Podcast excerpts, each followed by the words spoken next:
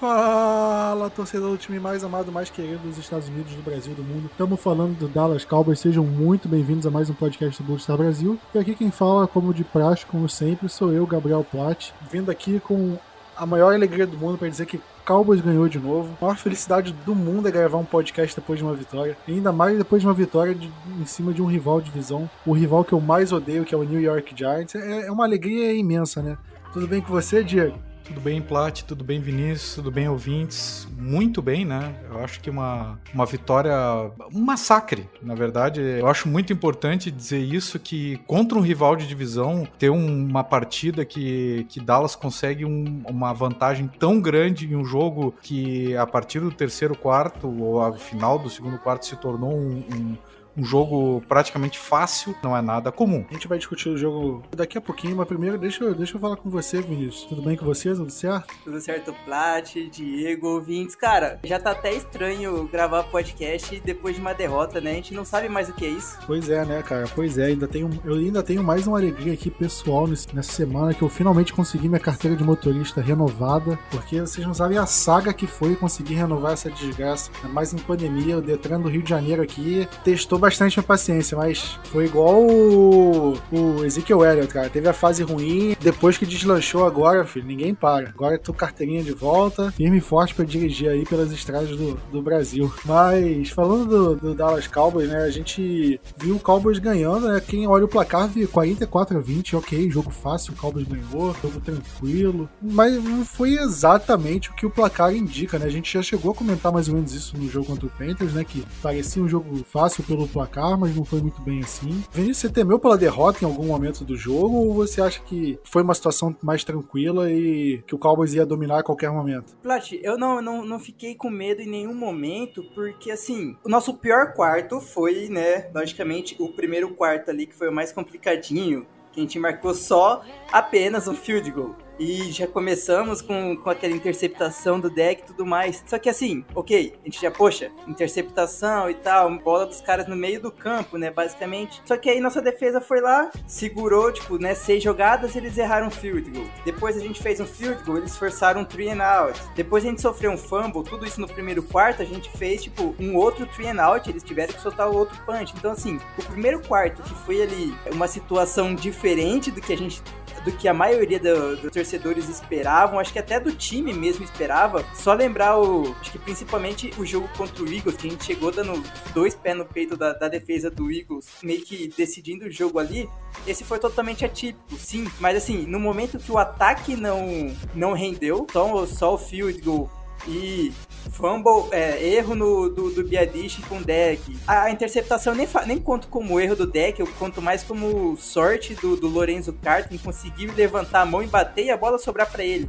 Porque a bola, se passasse ali, era passe completo e a gente tinha conseguir as jardas necessárias, duas jardas necessárias. Só que ali, nesses momentos que nós erramos, a defesa segurou. Eu não fiquei com medo porque, tipo, ok, eu sei que nosso time vai conseguir mudar a chavinha no ataque, porque os caras têm uma defesa mais fraca e nós temos um ataque muito, muito explosivo e muito bom. E nessa hora que a gente não tá conseguindo, a defesa fez seu papel. Então foi só um primeiro quarto para dar uma um pouco de sustinho na, no, no torcedor, no coração ali, mas no final como já era esperado, né, nós vencemos o jogo, entre aspas, tranquilamente. Pois é, né, a gente viu o Cowboys, uma interceptação do deck, uma interceptação até esquisita, né, porque foi um passe desviado ali na linha de scrimmage que caiu no colo e, e acho que até uma jogada bem desenhada ali, eu acho que foi mérito do jogador de defesa, mas eu não sei se eu temi pela derrota também, mas que foi um jogo ali meio esquisito no, no primeiro tempo, eu achei esquisito. A gente viu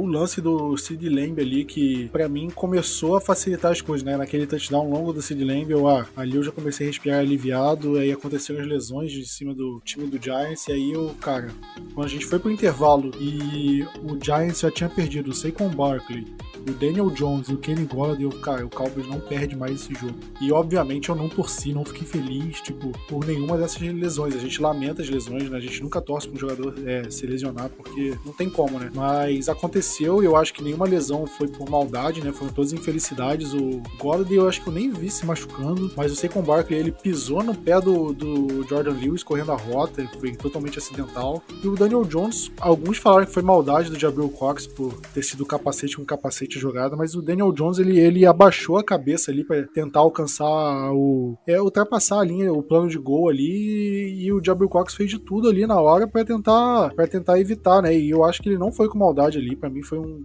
teco, uma tentativa de teco limpo e acabou acontecendo a concussão, mas eu não vi maldade no lance, mas infelizmente acabou a lesão acabou acontecendo e tirando o Daniel Jones do jogo. E a partir dali, o cara, o Cowboys não perde mais esse jogo, não tem mais como, porque o Cowboys já tem um ataque que tá que muito bem equilibrado, né? a gente viu o Ezekiel Elliott correndo muito bem, o jogo é aéreo ainda tava meio mais ou menos, mas acabou se soltando, né? tiveram algumas jogadas muito boas, como eu próprio falei, a, o touchdown do Lamb, os dois touchdowns da Mari Cooper, né? E principalmente o Dalton Schultz, a gente vê ele cada vez, cada vez mais acionado na partida, e isso é muito bom. Com o outro lado, tendo Mike Glennon de quarterback e sem muitas ameaças no jogo aéreo, no jogo corrido, ficou mais fácil pro Cowboys neutralizar a partida. Mas, Diego, a gente tá falando desse primeiro quarto, primeiro quarto, primeiro tempo meio é, complicado pro Cowboys. Eu acho que isso se deve um pouco ao jogo do deck, né? Você achou que o deck foi mal na partida, porque ele parecia um pouco meio nervoso. Não tava parecendo deck deck no, no começo da partida, né? Olha, eu acho que a gente precisa precisa contextualizar também a situação do deck, né? Em primeiro lugar, o deck. Primeiro não, o grande, a grande situação é que o deck estava fazendo na quinta rodada, assim como há um ano atrás, na quinta rodada contra o Giants, a partida em que ele sofre uma lesão gravíssima, né? E ainda está em período de recuperação. Ele tá jogando, tá bem, mas ele não tá o 100% aquele. E eu acho que isso tem, tem algum reflexo. É impossível. A gente viu aquela lesão. Eu quebrei meu pé um pouquinho depois, por acaso. E eu até hoje fico me lembrando. Imagina quem quebra uma fratura exposta no tornozelo contra o Giants na quinta, quinta rodada, né? Exatamente da mesma forma mesmo jogo, não, não a mesma data. Então eu acho que um pouco ele entra é, titubeante, enfim, entra com alguma coisa na cabeça como qualquer outro ser humano entraria. Aquela, aquela primeira interceptação é uma jogada engraçada, assim, é, talvez até tem uma expressão é, norte-americana, sloppy, né? Eles usaram muito que o deck entrou meio sloppy no jogo, meio. Assim, não,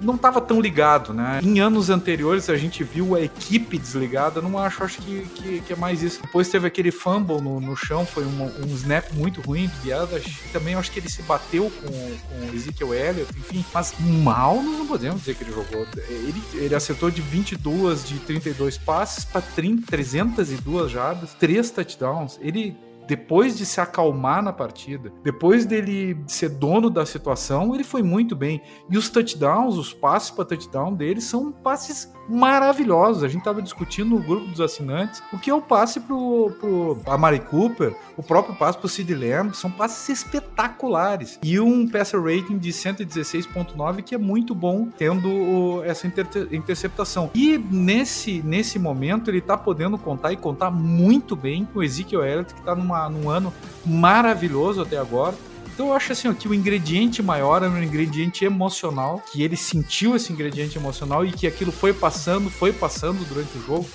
São 9.4 jardas por tentativa de passe, por passe, né? Então é, é, bastante, é um número muito bom. E ele tá podendo passar quando ele quer, né? O time responde, o time consegue atuar junto. Para mim, ele fez uma grande partida com um início não tão bom, motivado principalmente pela sua situação pessoal, que era reviver aquela quinta a quinta semana do ano passado contra o mesmo adversário em que ele sofre uma lesão que, olha, poucos jogadores voltam a jogar no nível como ele tá jogando esse ano depois de uma lesão daquele tamanho. Exatamente, né? Eu concordo. E poucos jogadores voltam a, jogar bem assim tão rápido, né? A gente viu ele desde a semana 1, assim, já jogando bem. Alguns jogadores demoram para engrenar. Mais ou menos o que aconteceu no, no deck, se a gente levar em consideração só esse jogo, né? Ele demorou um pouco, eu acho que ele ainda tava um pouco receoso. A gente viu ele correndo contra o Giants, já passava aquele filme na cabeça, né? De caramba, e agora? Será que, vai, será que tem problema ele correr? Será que não tem? É esse tipo de coisa. Mas felizmente deu tudo certo, né? De deixa eu fazer um adendo que eu esqueci sobre o deck, tá? Até foi o Marcos Mosher no, no Twitter que falou sobre isso. O passe, tem um passe que ele dá pro Amari Cooper no meio do, do no segundo tempo, pelo meio, e que mostra o quanto ele se preocupa com os jogadores, com seus jogadores, que ele dá um passe baixo pro Amari Cooper, justamente pro Amari Cooper não sofrer tackle em cima assim, que pudesse machucar ele. Então, assim, o deck, ele tá maduro, ele consegue dar passe em janelas curtíssimas e ele consegue pensar nos seus jogadores, e eu acho que isso tá dando uma confiança gigantesca para quem tá na volta dele. Eu só tenho elogio pro deck. Aquele segundo, segundo touchdown da Mari Cooper pro lado direito do vídeo, na parte de baixo ali, foi inacreditável, né? Tanto o passe, foi um passe muito bonito, como a recepção da Mari Cooper, a recepção foi inacreditável, cara. Pra mim foi uma das mais bonitas do que eu já vi da Mari Cooper no Dallas Cowboys, sinceramente, porque uma recepção um grau de dificuldade muito grande, muito grande. Eu fiquei impressionado. Para mim tinha sido passe incompleto, você vê o esforço que o Cooper consegue fazer para manter a bola dentro de se manter dentro de campo fazendo a recepção, né? Foi surreal. E agora falando de outro setor aqui, né? Porque a gente tá falando de foi bem ou foi mal. E um jogador que a gente sempre perguntava se ia bem ou mal era o Jalen Smith, né?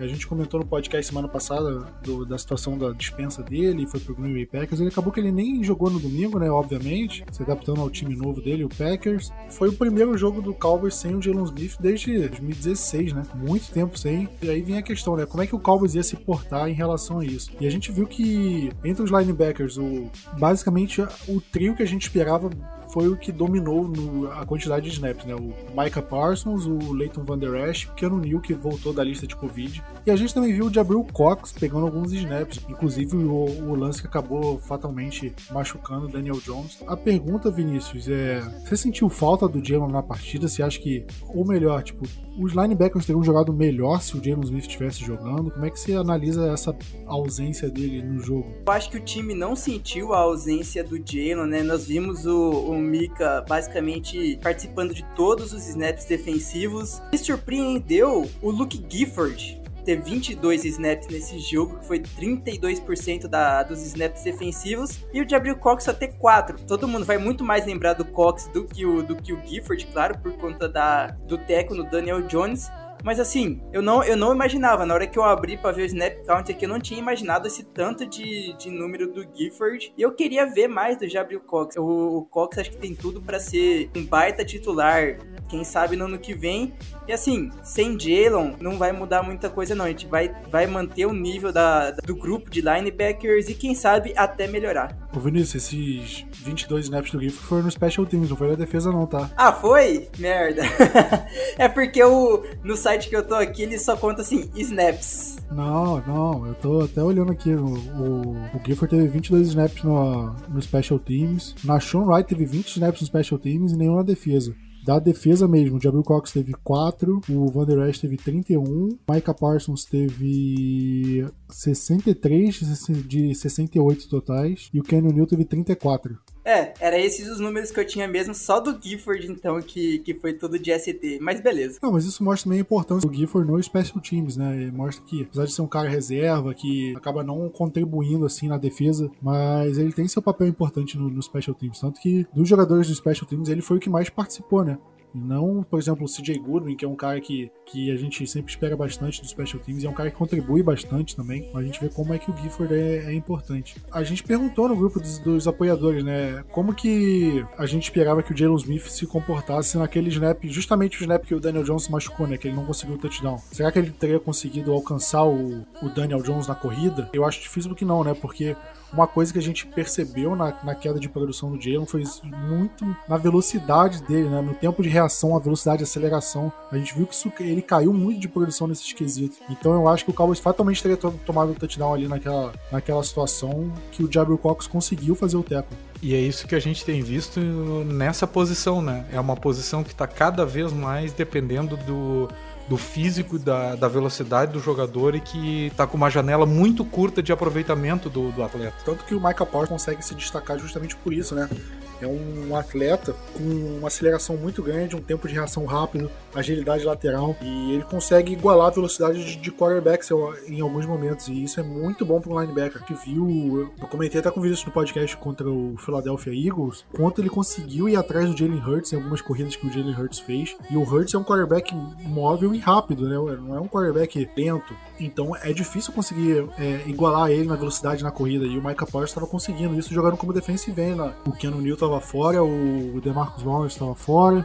E ele acabou sendo improvisado de defensive end. Então a gente viu como ele é quase um coringa ali para defesa, né? Um cara que consegue estar em todos os lugares do campo ao mesmo tempo, né? É essa impressão que ele, ele passa pra gente. E outro cara que pareceu estar em todos os lados do campo, pelo menos contra a nossa defesa, foi o calor do, do Giants, né? O Kadarius Stone, que sinceramente eu não esperava um jogo muito bom dele. Eu achava que o Cowboys podia anular o jogador, né? Acreditava que o Giants tinha mais armas e não exploraria tanto. Mas o que a gente viu foi ele terminando o jogo com 10 recepções para 189 jardas. Ele bateu o recorde histórico da franquia, né, do Giants, de mais jardas recebidas por um calouro. O recorde antigo era do Odell Beckham, né, 185. Agora, qual time é, contra qual time foi, eu não, aí é demais para mim. Já tem que falar do, do, do Cowboys, ele do Giants é, é, muita coisa, né? Mas, enfim, foram 189 jardas. Ele teve uma recepção de 35 jardas em cima do Trevon Diggs no, no segundo quarto. Né? Eu acho que foi a única grande jogada assim em cima do Trevon Diggs. O pessoal falando, ah, ele teve 70 jardas em cima do Trevon Diggs, né? Pega lá, tem um vídeo analisando todas as recepções dele e tem duas, é, tem algumas recepções que eles consideraram em cima do Trevon Diggs. Foi tipo, o Diggs estava numa cobertura, mas ele não estava no, numa press, né? Tinha uma distância, ele estava, sei lá, 10 jardas do Kadero Stone e foi um passe uma screen, um passe lateral ali que o, o Cadeiros conseguiu avançar. E, tipo, não tem como o Trevor Diggs antecipar e conseguir eh, forçar um passe incompleto na jogada, né? Não tem como. E aí acabaram falando, ah, o, o Kedero Stone é, queimou o Trevor Diggs, ganhou 70 jardas em cima dele. Não foi bem assim, né? Foi uma, uma recepção para 35 jardas, que é ok, mérito do calor, mas ficar jogando esse mérito todo em cima do, do Tony e desmerecendo o Trevor Diggs não tem como. Mas, de qualquer forma, ele foi, ele teve uma partida muito boa contra a nossa secundária, e agora a gente tem aquele, aquele, aquele receio, né? Porque ele não é o primeiro wide receiver que tem um bom jogo contra a gente. A gente viu no podcast passado, a gente comentou do DJ Moore, que teve uma partida muito boa contra a gente, em termos de recepções, de jadas. E a gente viu o mesmo acontecendo com o Antônio Brown na semana 1, com o Keenan Allen na semana 2. E acho que o Eagles foi a exceção, né? Que não teve nenhum wide receiver assim com tanta jardas. Dos cinco jogos que a gente teve agora, quatro, é, o, o time adversário teve um wide receiver se destacando, né? Liderando o, o time adversário, nosso adversário. Em recepções em jardas, assim, tendo um jogo muito bom. Diego, isso te preocupa? Me preocupa sim, Plat. Eu creio que, assim, o Dallas está conseguindo ficar com a bola, ter turnovers né, é, na sua defesa e tem um turnover maravilhoso do Trevon Diggs nessa partida que é bem determinante para o turning point também da partida, né? Embora eu acho que o turning point tenha sido aquele touchdown no fim do, do primeiro tempo. Mas, assim, eu creio que Dallas tem cedido muitas já. É claro que até olhando, chegou um ponto, e eu estou aqui no, no, no jogo, no quarto quarto chegou a estar 34 a 13, que é um, é um massacre, é uma coisa assim, um jogo de divisão isso é muita diferença. E até a partir dali a gente pode considerar que, que a defesa de Dallas ficou num soft mode de repente, assim, é, que é natural, né, do, do ser humano que toma pancada e dá pancada e aquela coisa toda. Mas eu acho assim, Dallas cede muitas jogadas longas de passe. Dallas não enfrentou um grande quarterback ainda, fora o Herbert, né? E o, e o Brady nas duas primeiras rodadas, mas agora vem de três eh, quarterbacks que não, enfim, e mesmo assim é, cede muitas jardas de passe. Eu creio que nós precisamos melhorar essa situação sem dúvida alguma. Eu senti falta de uma maior pressão no quarterback nessa, embora tenha grande partida do Oza do Digizua e também do, uh, do Reddy Gregory. Ambos, ambos fizeram boa partida, mas, salvo engano, Dallas não teve nenhum, nenhum sec. Os adversários estão sabendo lançar uma bola longa. A gente, na, na rodada passada, na semana passada, teve problemas em duas jogadas consecutivas é, de terceira para terceira para 12, terceira para 12 ou 13, e eles conseguiram converter. Agora, da mesma forma, jogadas longas. Então, Dallas tem esse problema. Mas, assim, nós estamos na quinta rodada, indo para sexta é, semana. Não é possível o time que vem do, do que a gente veio de 2020 estar muito melhor do que a gente está agora. Eu tenho medo de jogos que a gente não tenha turnovers como a gente está conseguindo hoje em dia, se a gente vai ter fôlego né, defensivo para conseguir jogar. A defesa não foi mal, mas foi foi contra um time fraco, um time que estava com muitos jogadores a menos, muitos contundidos durante a partida. Eu, eu, eu ainda acho que a gente tem muito campo para melhorar na defesa. Seja, não é tanto no jogo corrido, até porque eles não tentaram explorar isso, mas eu acho que seja na pressão no quarterback, né, que aí ainda temos alguns jogadores que pod, poderiam voltar, mas principalmente assim, ó, o Kelvin Joseph nós precisamos, precisamos muito ver o quanto ele, ele pode dar de adição para essa equipe, porque no lado inverso do Trevon Diggs, a gente não tem ninguém, na minha opinião. Acho que eu queria até complementar um pouco do, do que o Diego falou. Eu não sei se vocês têm esses números que eu também não tenho, mas assim, o quanto a gente está conseguindo de pressão, de números de pressões e de QB hit. Tirando o SEC, por exemplo, eu gostei muito do que o, o HC do Chargers falou nisso numa entrevista, que, tipo, às vezes o SEC é só uma consequência do resto, tipo, é só o, a última estatística lá a se observar, e, tipo, tentar observar as pressões, o QB hit, o quanto a gente consegue, por exemplo, tirar o, o quarterback do pocket, porque, a, se eu não me engano, a pick six do Anthony Brown foi quando o Daniel Jones teve que fazer um lançamento em movimento, porque o, o, o, o Gregory já tava em cima dele, ele saiu correndo, o Gregory saiu correndo atrás dele, aí ele lança tudo torto e o, e o Brown faz a pick six. Eu acho que assim, é, é sempre bom ver, ver sex, lógico, só que eu acho que o time tá conseguindo um bom número de pressões, tanto que o Mika, como os calores e o Oza são dos. O, o Mika é o segundo, o Oza eu acho que é o quarto no top 5 de pressões entre calouros. Gregory acho que teve nove pressões segundo o PFF nessa rodada, nessa última rodada. Então, assim, a gente tá até conseguindo uma pressão. A gente não tá conseguindo finalizar no sec, mas a gente tá conseguindo pressionar de uma forma que estamos conseguindo oito interceptações, pick six do Anthony Brown que ninguém imaginava, fumbles e entre outras coisas. Eu tô com um número aqui de, de pressões, né? Se olhar o número de, de hurries, né, que é onde o quarterback foi apressado, né, e não, é, não necessariamente foi pressionado, o Cowboys pressiona em 10% dos snaps, ou seja, é, a cada 10 snaps que o quarterback adversário vai pro passe, ele, ele sofre um hurry, né, ele é apressado. Aí tem o knockdown, né, que é quando o quarterback toma uma paulada e cai no chão, só que ele consegue fazer o passe antes disso. E a porcentagem do Cowboys é 11,1%. O Cowboys está 12 time, melhor, assim, que é quando consegue essa porcentagem, cada vez que o, jogador faz um passe. Em relação a sec, o Cowboys não tá mais ou menos, tipo, tem 9 secs em 5 jogos, é um número baixo, tipo, tá na metade de baixo da, tabela, da, da tabela aqui em relação ao número de sec. E o número de pressão é médio, tipo, 24% dos snaps que o quarterback vai pro passe, o Cowboys consegue pressionar. Ainda não é um número tão bom assim, mas é um número que, para mim, tende a melhorar, porque é, o Cowboys jogou desfalcado com muitos jogadores ali importantes do pass rush, né? Como o DeMarcus Lawrence, a gente perdeu o Randy Gregory em alguma partida, jogou improvisado com o Micah Parsons, o Gallimore tá pra voltar. Então acho que esse número tende a aumentar no, nos próximos jogos. Mas sobre a, a, secundária, eu ainda tenho. Me preocupa um pouco o Anthony Brown, o Jordan Lewis. Eu acho que são, é o ponto fraco da nossa defesa e eu tô falando isso toda semana. Porque eu realmente tenho medo de que possa chegar em algum jogo e o Cowboys acabar perdendo o jogo, o jogo é distante, difícil de, de correr atrás, porque o Cowboys vai ficar tomando pontos nas costas desses dois. Mas, mas Plat, assim, o, o, e Vinícius e ouvintes, a defesa é um conjunto. Se a gente tem uma, um pass rush médio e a gente sabe que a nossa secundária é uma secundária em formação, nós vamos tomar a bola nas costas, né? Não adianta, né? Pois é, né? O pass rush bom facilita o trabalho da secundária. Mas só pra falar desse negócio do Anthony Brown, né? Eu, eu cansei de repetir aqui. Eu tenho medo que pode acontecer. Eu vejo muitos jogadores conseguindo jardas em cima do Anthony Brown, em cima do Maurice Kennedy, ou em cima do Jordan Lewis. O Trevon Diggs é menor, né? Ver o Trevon Diggs conseguindo segurar bem a situação e às vezes quando não segura ele consegue a interceptação, que já melhora muito a situação do, do da defesa.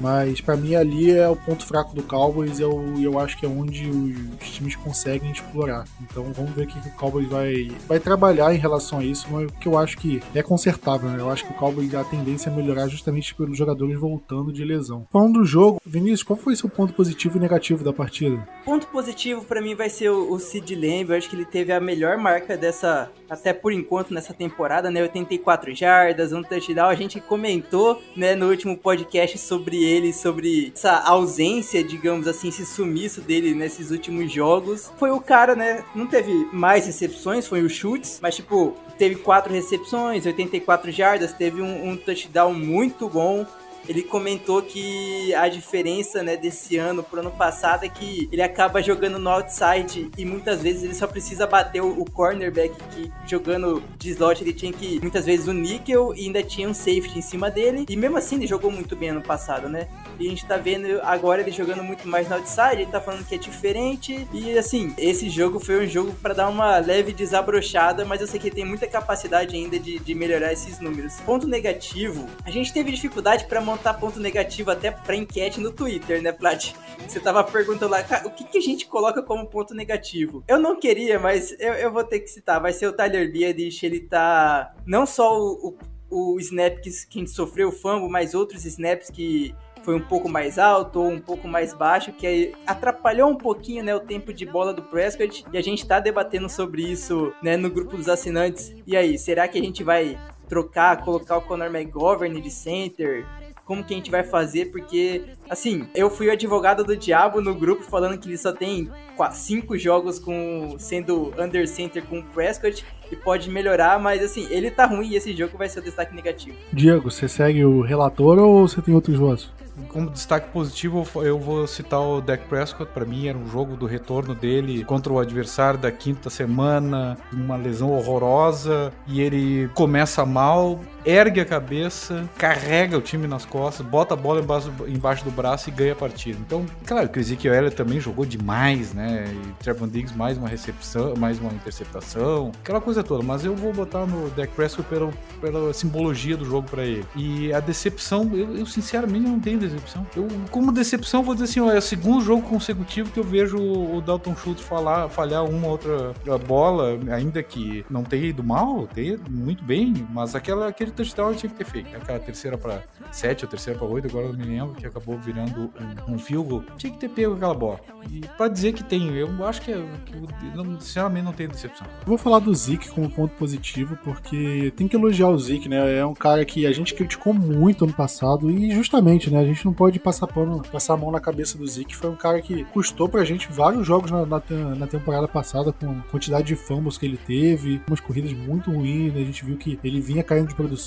A gente comentou, inclusive, fizemos podcast comentando se valia a pena cortar, se valia trocar, qual era a situação do Zeke para essa temporada e ele vem mostrando que tá voltando à velha forma, né? Eu não sei se ele vai voltar a ser o Zeke de 2016, do, até 2017 ali, ele tava no auge, jogando muito, até como recebedor, né? Eu lembro do jogo contra o Detroit Lions que fez uma recepção digna de wide receiver para botar o, o, time em zona de field goal e garantir a vitória. Eu não sei se ele vai voltar para esse nível, mas o jeito que ele tá jogando, ele tá jogando como um running back top 5 da liga e é basicamente o que a gente espera que ele seja. Acho que ele é o terceiro da, da NFL em jatas corridas e isso pô, é ótimo. A gente não precisa, a gente não espera algo diferente do Zeke. Ele tá conseguindo contribuir em, em boas corridas, em bloqueio que é muito importante. Apesar dele ter falhado em uma blitz ali, que eu, que eu lembro de cabeça, ele tá conseguindo em recepções, né? Ele anotou um touchdown recebendo com a bola, inclusive aquele deboche contra o Eagles, que delícia, aquele, aquele deboche antes da endzone, mas o que eu xinguei achando que ele não ia conseguir entrar na endzone também, eu xinguei. Mas depois que ele entrou,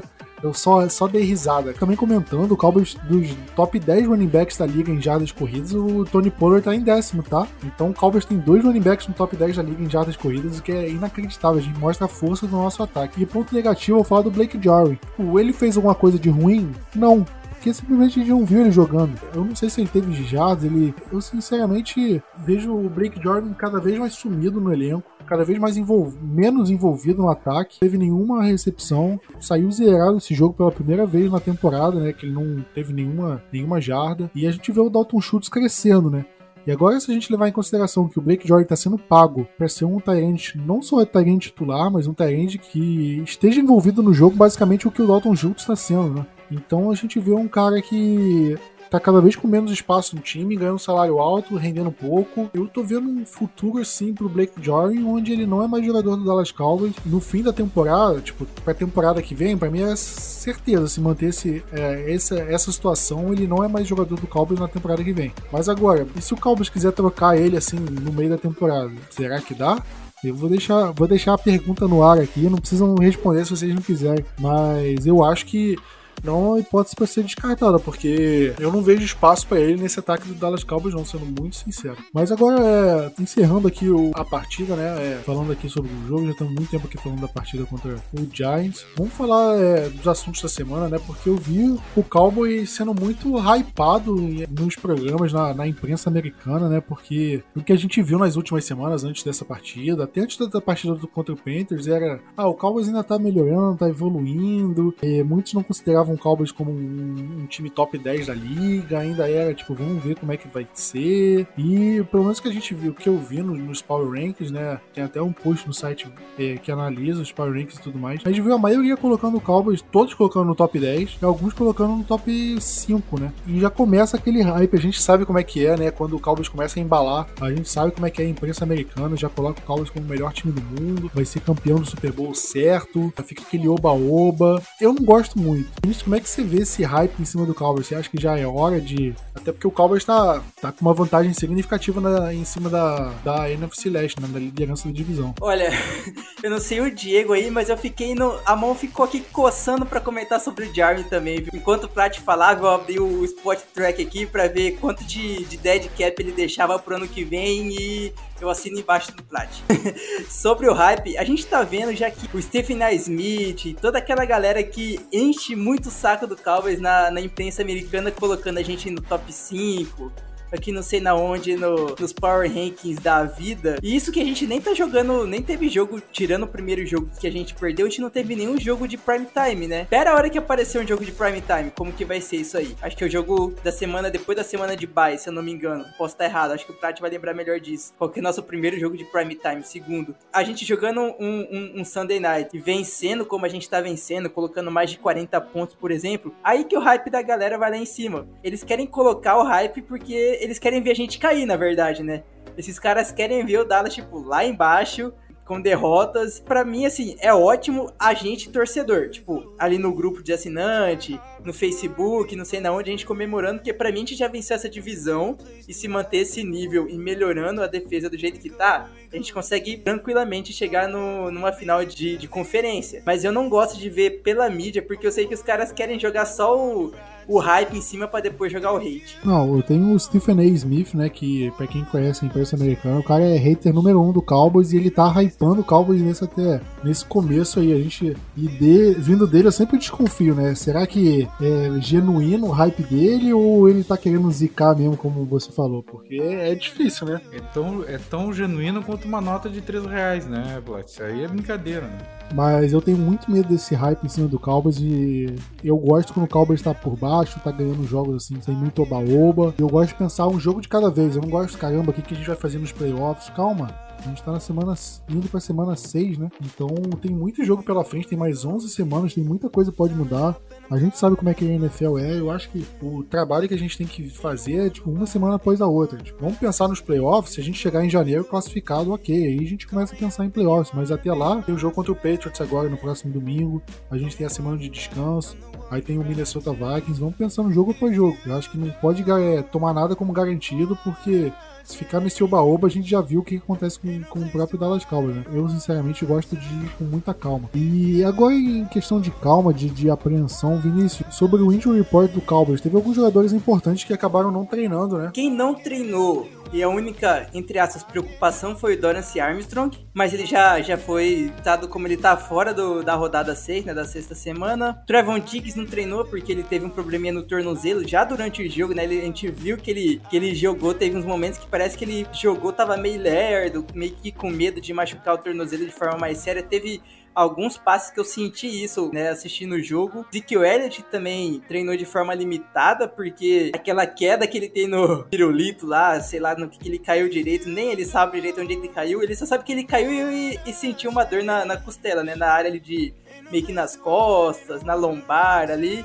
Mas é aquela coisa, só pra passar quarta-feira, quinta-feira no máximo ele treina mais um pouquinho, na sexta já deve treinar de forma full. O Demonte KZ também, que não treinou, nosso titular, tem que ver se. Esse acho que é o mais me preocupa, Plat. Se o KZ vai voltar aos treinos amanhã ou na sexta, ou vai ser a semana inteira de sem participar, porque ele apareceu mancando, né? Você até comentou e depois os caras falaram que é, foi problema de cintura, quadril, ele tava mancando, mas a dor é no quadril. Ok, vamos ver o quanto isso vai preocupar, mas apenas isso. A sorte foi: Donovan Wilson voltou a treinar, Kelvin Joseph voltou a treinar e o Sean McKeon voltou a treinar. São três jogadores que já estavam há boas semanas sem participar dos treinos e quem sabe, eu não sei o Kevin Joseph e o, e o McKeon, mas o Donovan Wilson pode ser que já apareça para essa semana 6, hein, Plat? O Ezekiel Elliott, ele caiu naquele pylon, né, que, que fica na end zone também, que ele tem a câmerazinha, e como eu falei, cara, com os apoiadores, ele, ele deu um azar do cacete, porque ele caiu de costela, que é onde a proteção shoulder pad, né, não, não protege, e aquele negócio deve ser duro, cara, porque apesar de ele parecer fofinho por fora, primeiro que ele tem que ficar parado em pé, tem como ele ficar parado em pé ali, eu acho que tem ter um, um, alguma coisa dentro que mantenha ele firme. E tem um sistema de câmera ali, um, um, algum, não só uma câmera, mas algo que transmita para a cabine de imprensa, que a cabine de imprensa consegue é, mostrar na transmissão do jogo. Então deve ter alguma coisa ali dura ou alguma coisa dura para proteger esse, esse, sistema de câmera ali. Então, é, apesar de ser pode parecer molinho embora, né, deve ser duro por dentro. E ali machucou. Eu, a gente viu que ele sentiu na hora, como você falou, não deve ter sido nada, não foi nada grave, ele não preocupa, como o Trevon Diggs. E o Trevon Diggs, é, não sei se foi ele ou foi o Dan Quinn, é, algum dos técnicos revelou que, que semana passada o Javon Dix estava com uma conjuntivite, né? Por isso que ele até deu uma coletiva de imprensa com óculos escuros, deu uma disfarçada. E aí a gente vê, né? O cara treinou com conjuntivite, não estava 100%, a gente viu esse problema no tornozelo e ainda conseguiu interceptação, conseguiu jogar bem. O Javon Diggs é um cara, é um fenômeno da natureza, né? Fora do comum. E entre os jogadores lesionados do Patriots, parece a bula de remédio, né, Vinícius? Tem um, o que tem de nome aqui, de coisa escrita, pelo amor de Deus, tem muito jogador deles que treinando limitado, treinando machucado. Essa semana ele só tinha o center, né, de titular na linha ofensiva. Vamos ver como essa linha ofensiva vai, vai ser para o jogo contra a gente. É, já aproveitando aqui o gancho, né, a gente pode falar agora da, da partida, né, do próximo domingo, que é Cowboys e Patriots, jogo com transmissão da ESPN. Jogo no domingo, às 17h25 do horário de Brasília, 5h25. Graças a Deus, jogo com transmissão. Patriots é um time que o Cowboys não ganha muito tempo, né? Desde que o Tom Brady entrou na liga, o Cowboys não conseguiu vencer o, o New England Patriots. E é um time que eu, eu, sinceramente, quero muito ganhar. E é um time que não tá em boa fase, né? É um time que tem tá oscilando bastante e a gente vê como é que tá essa situação justamente no último jogo deles, né? O jogo contra o, o Houston Texans, né? É um jogo que, que o Texans começou na frente, quarterback reserva e o New England Patriots conseguiu a virada, conseguiu vencer a partida. E eu tava dando uma olhada nos números do Patriots aqui e não são números tão bons assim não, né? Principalmente se a gente olhar o ataque, um ataque que sofre muito, ataque em números baixos aí de, de jardas aéreas, jardas corridas. Em relação a tudo isso, Diego, você acha que o Cowboys entra como favorito, né? O Cowboys vai jogar fora de casa. Foram três jogos seguidos em casa, agora o Cowboys joga fora. Você acha que mesmo fora de casa, com o Patriots em baixa, o Cowboys entra como favorito ou tem que ter um pouco mais de respeito com o time do Patriots? Cara, complicado responder essa, essa questão, porque nas casas de apostas, Dallas tá bem favorito, né? Esse jogo, tá relativamente bem favorito. Só que eu nunca vi, eu não me lembro, a última vitória de Dallas contra o New England Patriots foi em 1996 seis, não são muitos jogos, seis jogos depois disso, que a gente, como é de outra conferência, né, joga de, de tempo em tempo, 99, 2003, 2007, 2011, 2015, 2019 e perdeu todos. Eu nunca vi, eu não me lembro de ver Dallas ganhar de, do New England. Por mais que seja relativamente favorito nas casas de aposta, eu acho um jogo muito complicado. O New England tem ótimos jogadores, contratou muito, contratou um caminhão de jogadores nessa, é, nessa free agency aí, jogadores caríssimos, né? Que em tese não estão fazendo o melhor, que não estão justificando o salário, mas é um time que está em crescimento, tanto que venceu a última partida, fez um bom enfrentamento do Tampa Bay Buccaneers no, no retorno do, Tom Brady ao Gillette Stadium. É favorito, mas eu não vejo um jogo fácil. Tem dois tie ends muito bons enfim, eu, eu detesto esse favoritismo. Stephen deve estar assim em alas agora, assim, ó, oh, Dallas é super favorito. Não sei não. Ninguém que vá jogar lá contra o time que existe lá, contra a, franquia que se formou, principalmente a partir de 99 para cá, com esse treinador, pode ser considerado um franco favorito. Mas a última vez que nós jogamos lá, eu achei que Dallas fosse vencer e hoje eu tenho a grande esperança de finalmente ver a primeira vitória de Dallas contra o New England. um dado que eu tava levantando, justamente das jardas aéreas do, do Patriots, né? Eles, é, o Patriots é o único time que não tem nenhum passe para mais de 40 jardas na, na, na, NFL até agora. Todos os times tiveram pelo menos um passe, além de 40 jardas, o Patriots não teve nenhum. A jogada mais longa deles pelo ar foi uma, um passe de 32 jardas. Se você olhar é, o número de percentual de passes completos dele, é um dos maiores da liga, mas aí você pensa, caramba, o, o Mac Jones é um quarterback muito preciso, tá com uma porcentagem boa, mas aí você leva em conta o número de jardas por tentativa, né? É um número muito baixo. Ou seja, quando o passe é mais curto, é mais fácil. A, a tendência é que você acerte mais passes do que você tem de passos mais longos. Entre os a percentual de passos completos, o Patriots está acertando 71% dos passos e o Cowboys 74%. Só que a média de jardas por tentativa do Patriots é 6.7, do Cowboys é 8.4. É como se o Cowboys conseguisse duas jardas a mais por tentativa de passe, uma diferença muito grande. Isso mostra como é que o, o deck está lançando mais longe e com uma, uma precisão maior do que o quarterback do Patriots. E, e Plat, assim, é um time que pressiona o quarterback muito e que briga em todas as, as, jogadas, né? De ataque e de defesa. Time extremamente bem organizado e que não vai perder por desorganização. Dallas vai ter que ganhar o jogo na bola mesmo.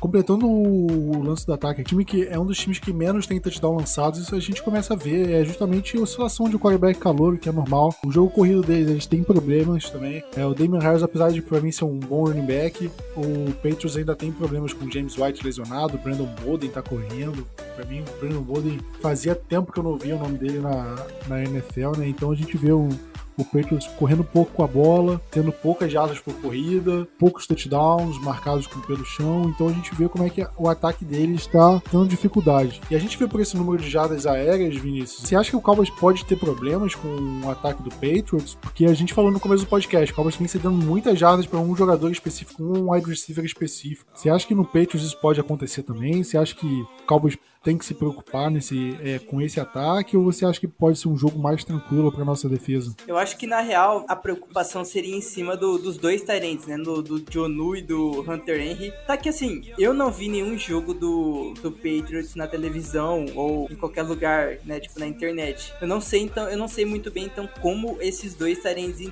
estão né, nessa temporada. Mas eu, eu, tenho medo dessa dupla de Tyrant. E se a nossa defesa consegue marcar em cima, se o Keanu Neal consegue fazer a marcação e o Mika ou o safety que o, o Hooker, por exemplo, vai conseguir. E assim, se a gente tá cedendo toda hora um jogo, a gente tá cedendo muitas jardas para um jogador, tem muita cara que esse jogador vai ser o Nelson Aguilar.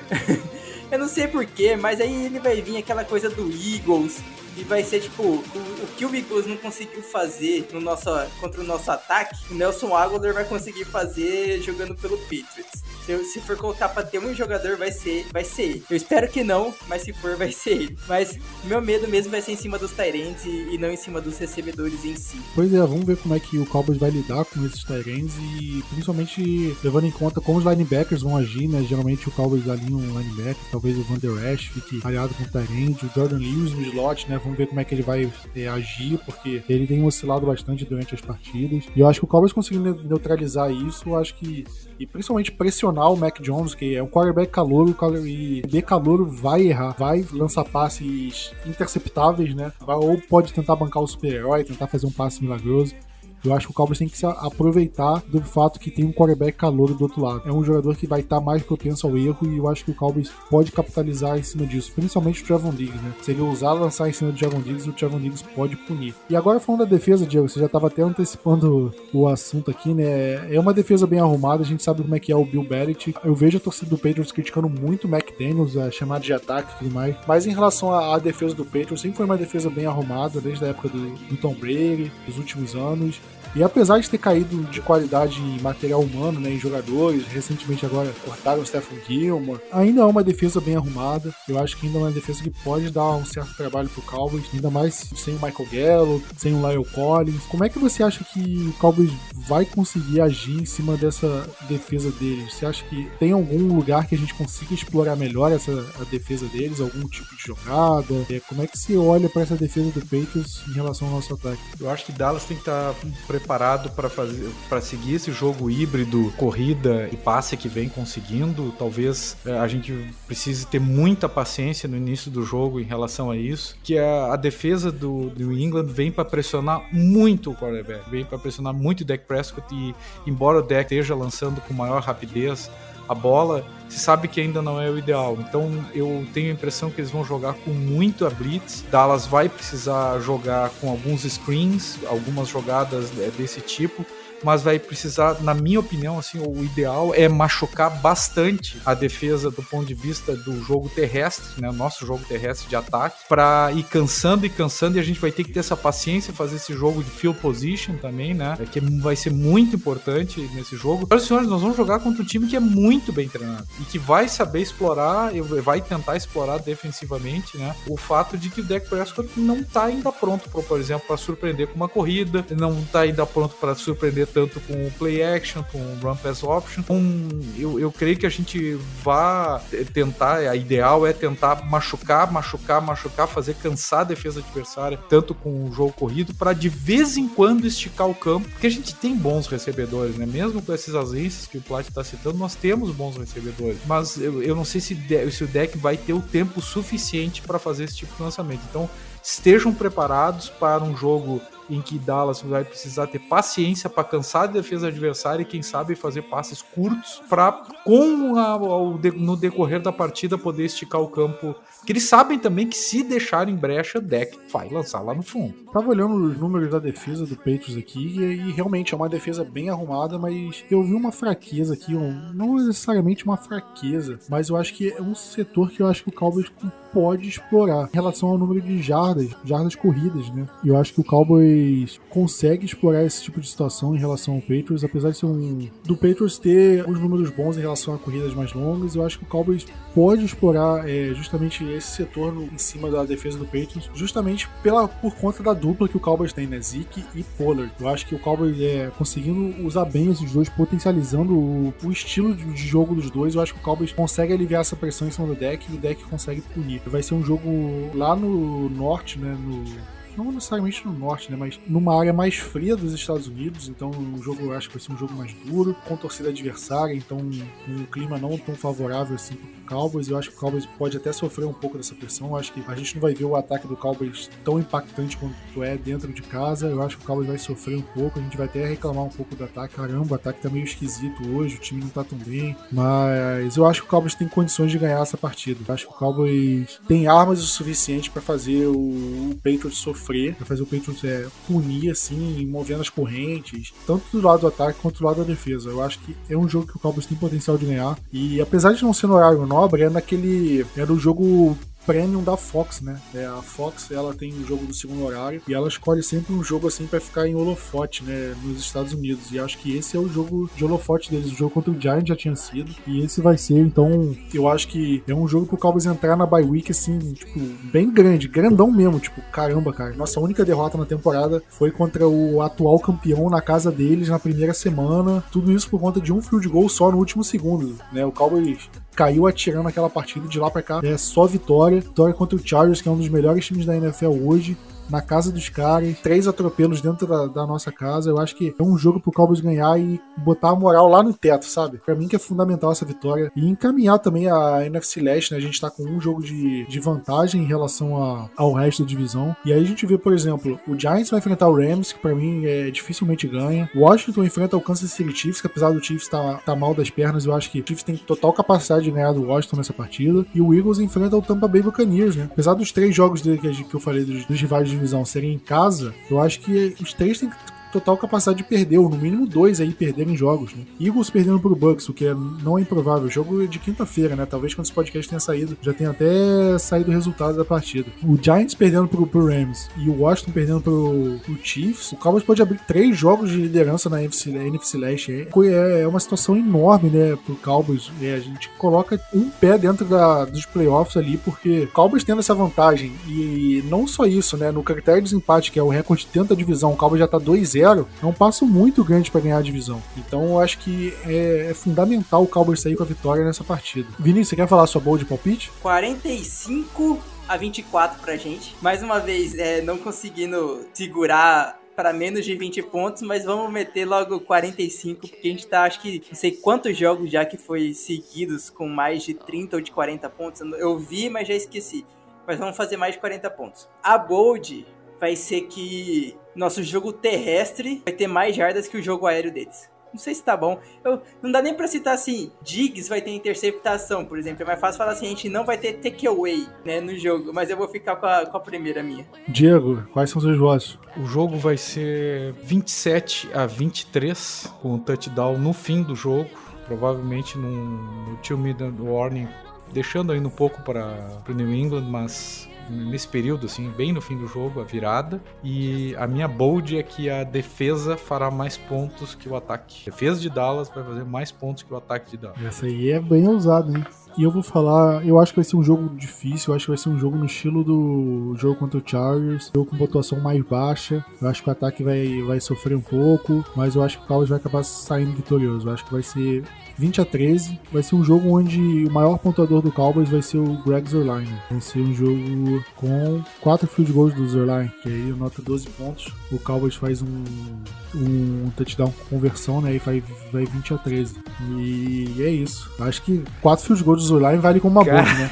É muito difícil acontecer isso, né? Esse 20, esse teu 20 aí tá muito difícil. Tá mais difícil que a defesa fazer mais pontos no 27, né? Mas enfim, né? Mas eu acho que vai ser um jogo difícil, cara. Eu não consigo ver um jogo é, contra o New England Patriots sendo fácil. Sei lá, eu não sei se é tipo a, a memória dos últimos times fortes do New England Patriots, ou se eu não tô acompanhando o Patriots o suficiente, igual os torcedores deles, para acreditar que o time do Patriots tá muito fraco. Mas eu ainda, eu ainda mantenho aquele respeito em cima do New England Patriots. Eu acho que, cara, a gente pode enfrentar o Kansas City Chiefs na temporada. O Chiefs pode estar tá com recorde negativo que a gente vai enfrentar quando a gente for enfrentar o Kansas City Chiefs na casa dos caras, enfrentando o Mahomes e, todo o ataque deles, cara, eu não, tenho, eu não vou conseguir apostar como Cowboys favoritaço, assim, não. Eu ainda acho que vai ser jogo parelho, ainda vou pregar a respeito, porque eu acho que vai ser um jogo difícil. Eu, eu sinceramente não acredito que vai ser um jogo igual o Cowboys teve contra o Giants, contra o, contra o Eagles.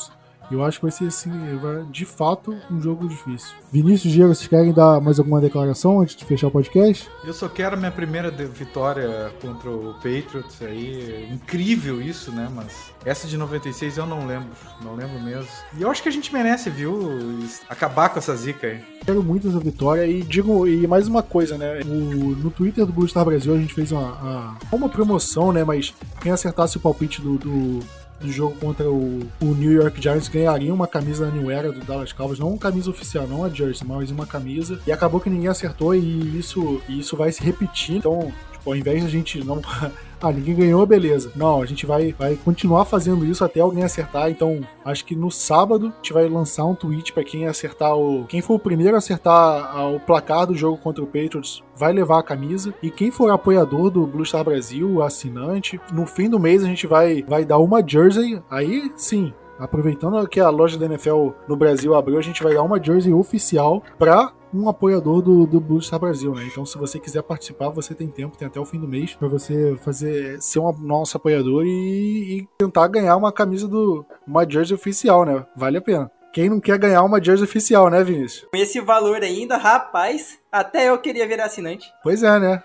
Pois é, não dá, não dá pra membro da equipe virar apoiador pra competir, não, pra, pra brigar pela, pela camisa, né? Vai que, vai, vai que dá uma sorte aí, né? Minha, minha camisa já é antiga, pô. Eu ganhei a camisa do Zik, sei lá, há três anos atrás, quando ele acho que tava na temporada de calor ou não, alguma coisa assim mas já tá muito antiga, já tá na hora de uma, de uma nova. Pô, eu, eu vou concorrer aí, cara. A minha do DeMarcus Ware aí, pô. Pô, eu, eu queria muito a camisa do Ware, sabia? Ware do Item. São duas camisas que eu queria muito ter, que eu infelizmente não, não consegui. Mas desse elenco, cara, se, se a NFL aqui no Brasil trouxer uma jersey do Trevon Diggs, meu amigo, o bolso vai coçar. Porque a, a vontade de ter a camisa do Trevon Diggs tá grande.